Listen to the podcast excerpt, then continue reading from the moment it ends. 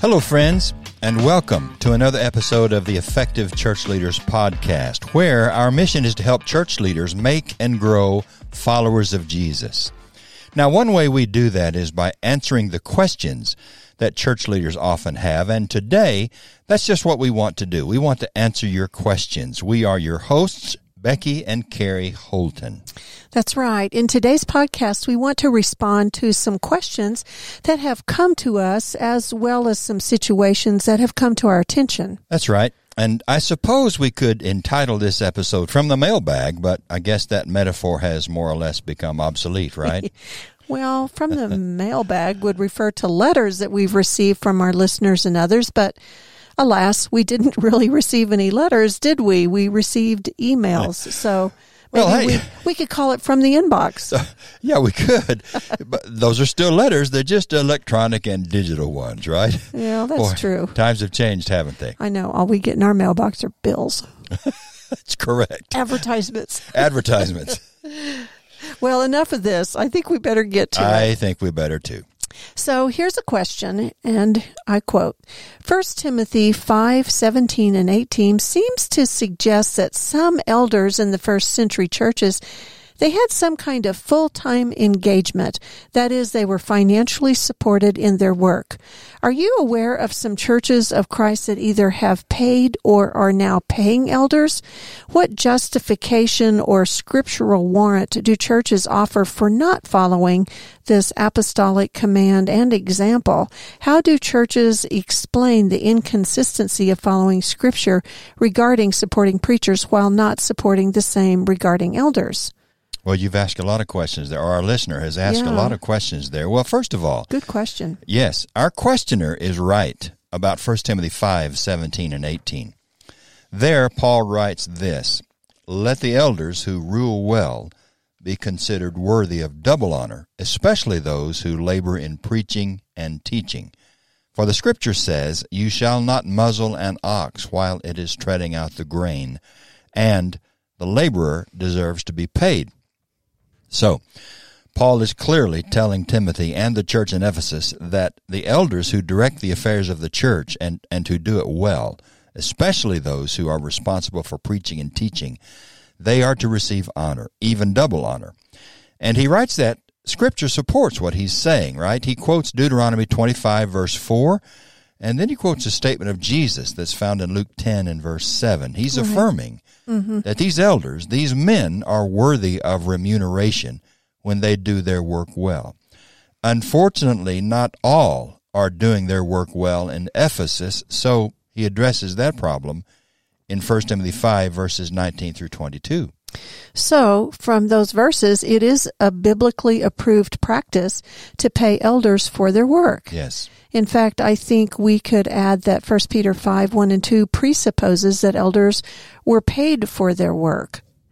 I need to read that passage, don't I? You didn't bring your Bible, did you? I didn't. Here you go. I've got mine. I have my phone, but you know what I think about that.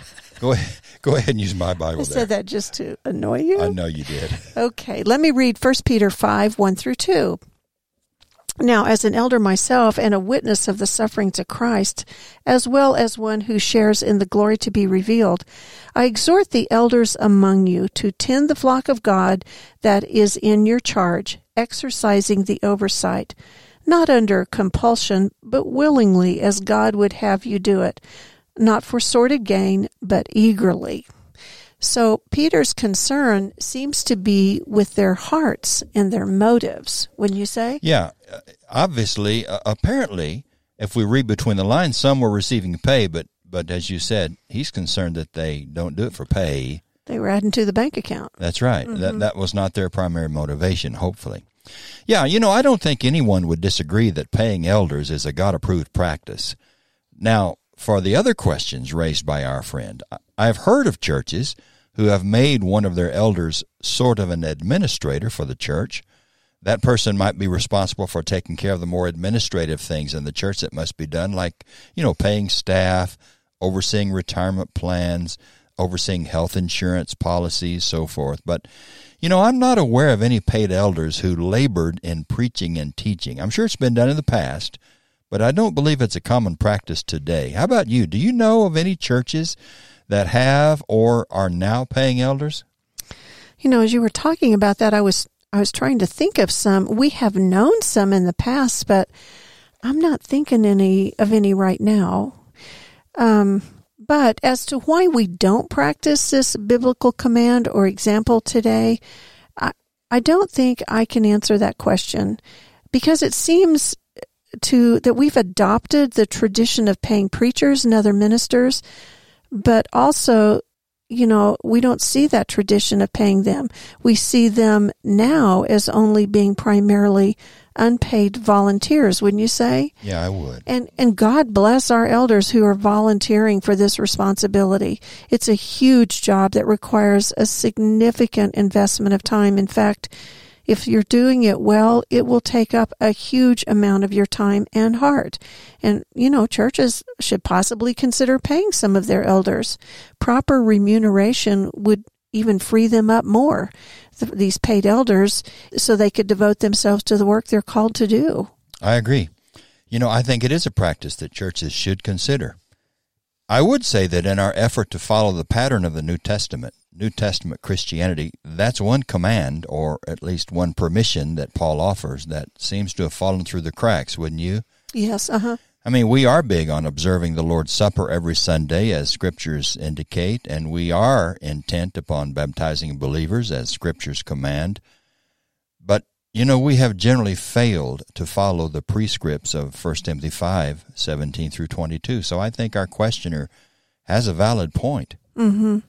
You mentioned that we've generally failed to follow the instructions of 1 Timothy 5 17 through 22. And one example of that is likely what Kamal, what Paul is commanding in verses 19 and 20. Yeah, well, if you give me my Bible back, I'll read that for us. Here, here's my phone. Let's see. All right, here's chapter 5 of 1 Timothy, verses 19 and 20. Never accept any accusation against an elder except on the evidence of two or three witnesses.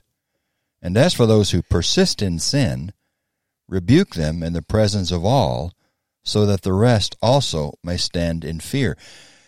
You know, my, my feeling is that those particular passages are not often obeyed. Mm-hmm. I, I, don't see us often obeying those particular passages, and and you know even even verse twenty, verse twenty one. I want to talk about verse twenty one, and look, look at verse twenty one in First Timothy chapter five. Okay. Okay. Let's see. Where is it? Uh, did I say twenty one? Yes, twenty one. Mm-hmm. In the presence of God and of Christ Jesus and of the elect angels, I warn you to keep these instructions without prejudice doing nothing on the basis of partiality. That's significant. Now, let me let me uh, let me ride a hobby horse here just for just a minute. Paul tells Timothy to not show partiality to the elders. And I'll give you an example of how I think gospel preachers can show partiality. An example that that is not a good example, it's a negative example. They can take their ideas to the elders that they feel closest to before taking their ideas before the entire eldership. You know, it's just my opinion, but I don't like that practice. I don't think it's a good one. I've heard people advise, well, you need to get the vote in the boat. And what they mean by that is before you take an idea to the entire decision making body, you need to make sure or you need to ensure that you have a positive response to that decision by getting a few decision makers on board on your side before bringing it before all the decision makers. I don't like that practice. I think that is a clear example of a preacher who is showing partiality to just a few elders and not to all of them. But don't you think a preacher may be closer to some elders than others? You know, he might have more in common with some other some of the elders oh, more than others. Uh, he might share perspectives with some more than others. He might just feel closer to them. Well, yeah, I, I think you're right about that. He's going to feel closer to some than others, but I don't think that gives him the right to show partiality. I just don't think it's a good idea, for example, for him to go to lunch or to have coffee with some, those he are closest to, and not with others. I mean, I think that's a sign of partiality. We probably got off on a tangent, didn't we? yeah, we probably did. It's one of our spiritual gifts. Yeah, I'm sure we did. Why don't we consider another question from the mailbag before we close down this episode and get off more get off tangent again? Okay, good idea. Here's another question we received in a situation we heard about that someone wants us to weigh in on. And it really has to do with the role of elders. So it's relevant to the series of podcasts we're doing on the subject of elders. Now, we've tweaked some of the details of this particular story without changing the focus of the question that the listener was asking. And apparently, one of the elders of a congregation sent an email to the members of the church announcing that a cookout had been scheduled and placed on the church calendar. The stated purpose of this cookout was to offer a time for fellowship, but to also discuss the importance of an of a very vital ministry.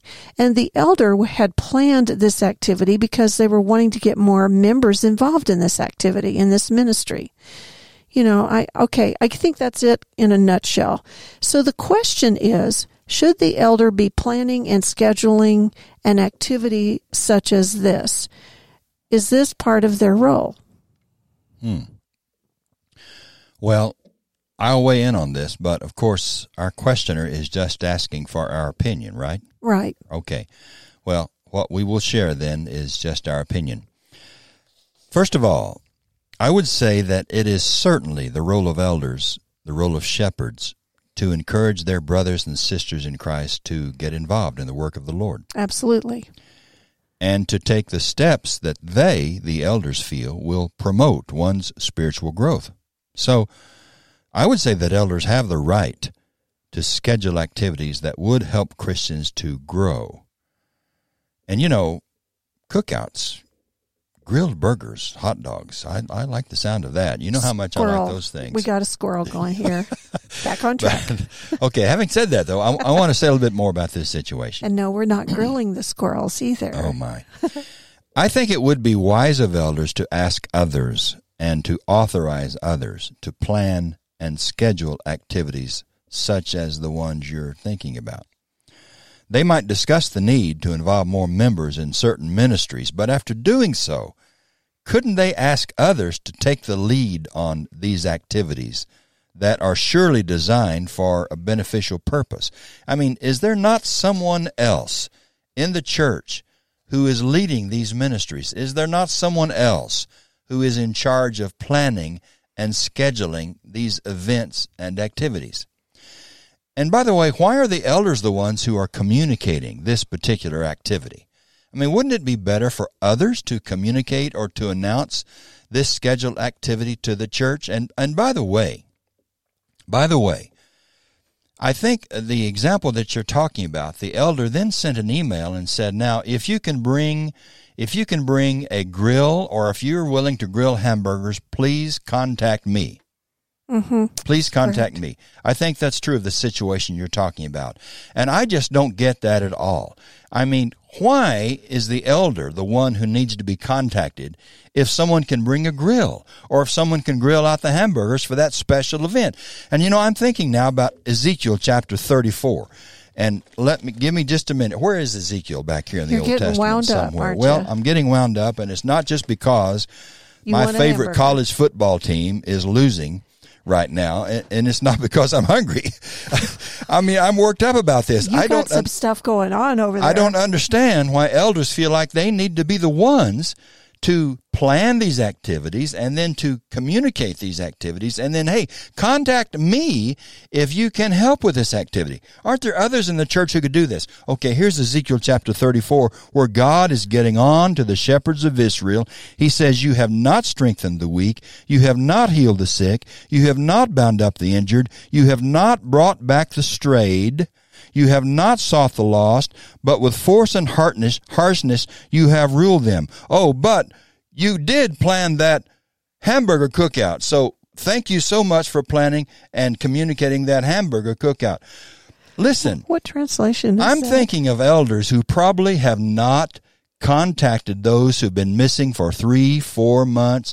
They haven't made any effort to go after those sheep who have strayed away from the flock, but they're planning hamburger cookouts and saying, contact me if you can bring a grill. Now, of course, the problem with this is that if elders are doing those things, it keeps others from doing those things. It keeps others from growing and it keeps those elders from doing things that only they can do, like bringing back the strayed and helping people to grow spiritually. And I guess I I need to quit talking before I get any deeper into this. Well, what do you think? I think, you know, you're spot on and why that feels very upsetting to us is that it's an example of an elder who has a good heart, I'm sure, wanting to get people on board, but not doing the work that God has called them to do.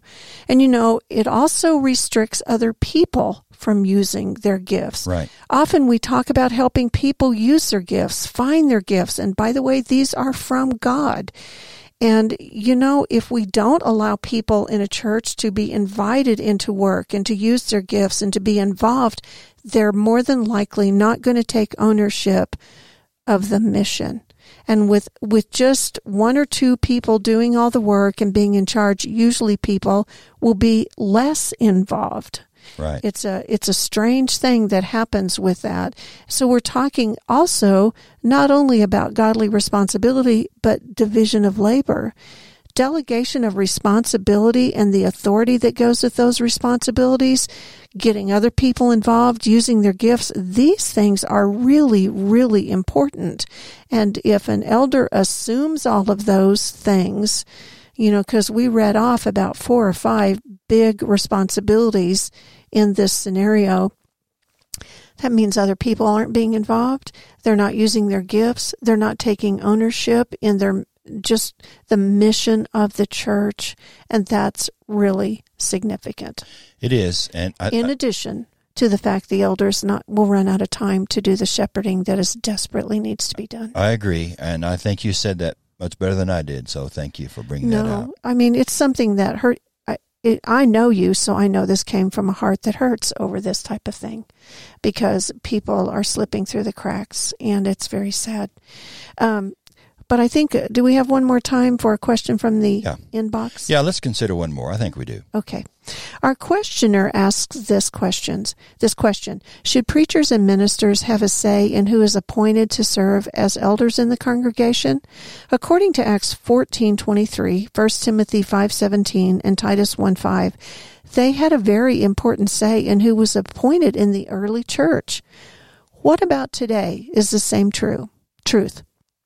Our questioner, I think, refers to the passage that is speaking of Paul and Barnabas appointing elders for the churches during their first missionary journey, and then Paul's encouragement to Timothy and Titus to appoint elders in Ephesus on the Isle of Crete. You know, I think I've changed my mind. I, I don't think we have time for one more question today. You're killing me.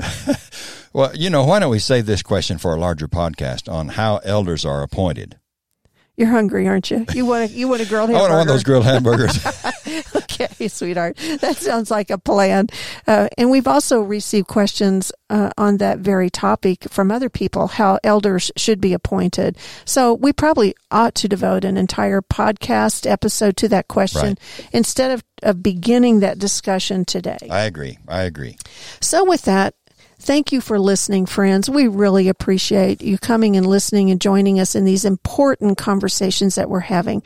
And we'll plan to continue this discussion next week or at least broadcast another episode next week in our series on elders. Until then, may God bless you in the work of the Lord, the most important work in the world. He's out the door, off to grill.